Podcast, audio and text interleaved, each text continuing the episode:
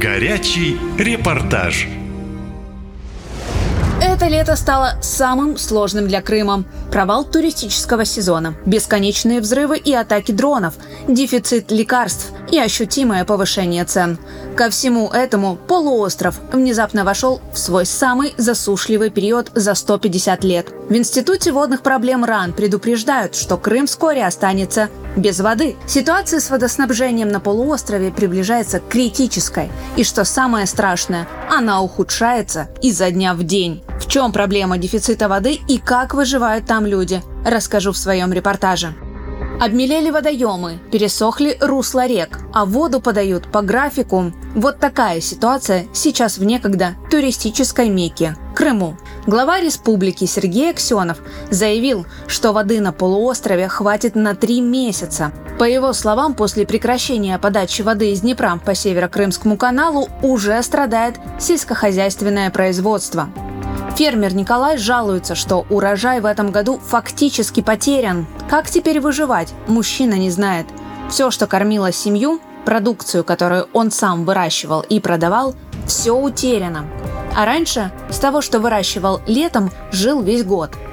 Все пострадали. И поля пострадали, и фермеры, и колхозы, все пострадали. Что же, вы не понимаете этого? Нет воды, нет жизни в Крыму. Вы видите, что творится. Посмотрите на поля, и вам сразу все станет ясно. Из-за подрыва Каховской ГЭС обмелели и водохранилища полуострова. Возле Симферопольского моря, где раньше постоянно отдыхали крымчане, пусто. Местная жительница Светлана сокрушается. Мол, когда-то это место было лучшим для развлечений, а сейчас просто дикий пустырь. Такого никогда у нас не было, чтобы водохранилище стало похоже на луг. Угу. Его называли Симферопольское море. В моем детстве здесь все купались, когда было лень ездить на море. Где-то в 60-е годы тут был ресторан, тут был пляж, тут спасательные лодки. Моя тетка из России приехала, что-то ее спасали, она там далеко заплыла. Ну просто было все прям э, пляжи. Настоящее море. Настоящее море.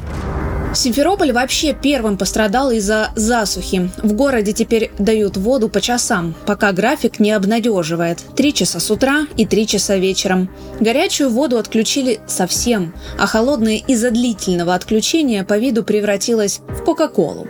Люди жалуются на то, что даже после включения по графику вода течет со слабым напором и непонятным цветом. Такую воду даже для технических целей использовать страшно, говорит крымчанка Юлия.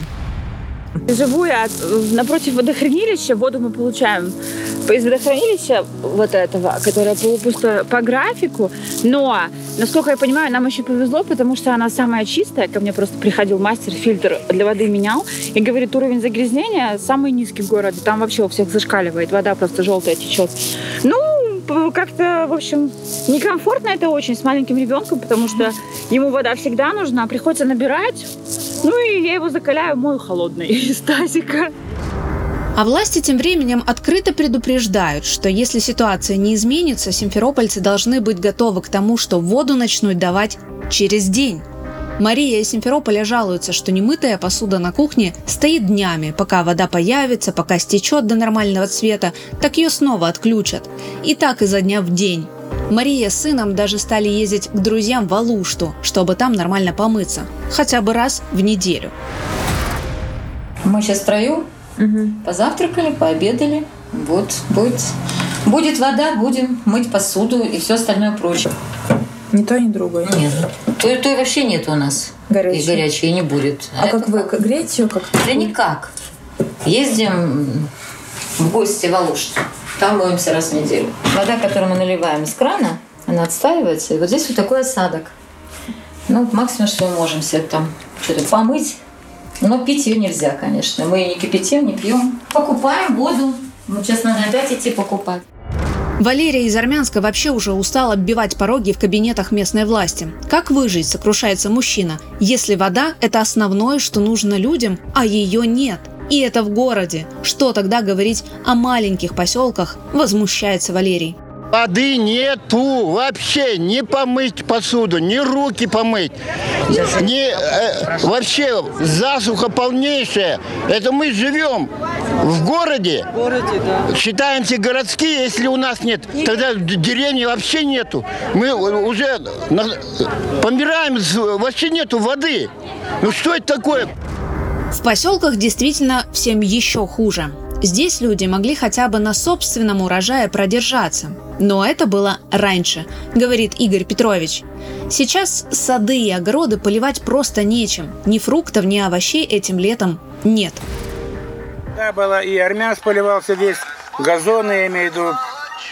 И здесь все участки поливались только с канала. Вода была, было все, был порядок. Свели сады, хватало овощей, хватало фруктов. А сейчас только в частном секторе, и то там питьевой водой люди поливают. Это тоже не дело. 85% пресной воды поступало в Крым по Северо-Крымскому каналу. Около 80% от общего объема этой воды шло на сельскохозяйственные нужды. Остальные 20 сбрасывались в водохранилище и использовались для снабжения населения. На полуострове пострадало много предприятий, ведь вода теперь идет на потребности военных и их промышленности. Чтобы обеспечить людей водой, крымские чиновники то обещают наполнить канал из подземных источников, то построить новые водохранилища и питать их из рек. А пока все это остается только словами, поэтому крымчане страдают и уже не верят, что в регионе есть будущее. Катя Константинова, «Наша лента» из Крыма.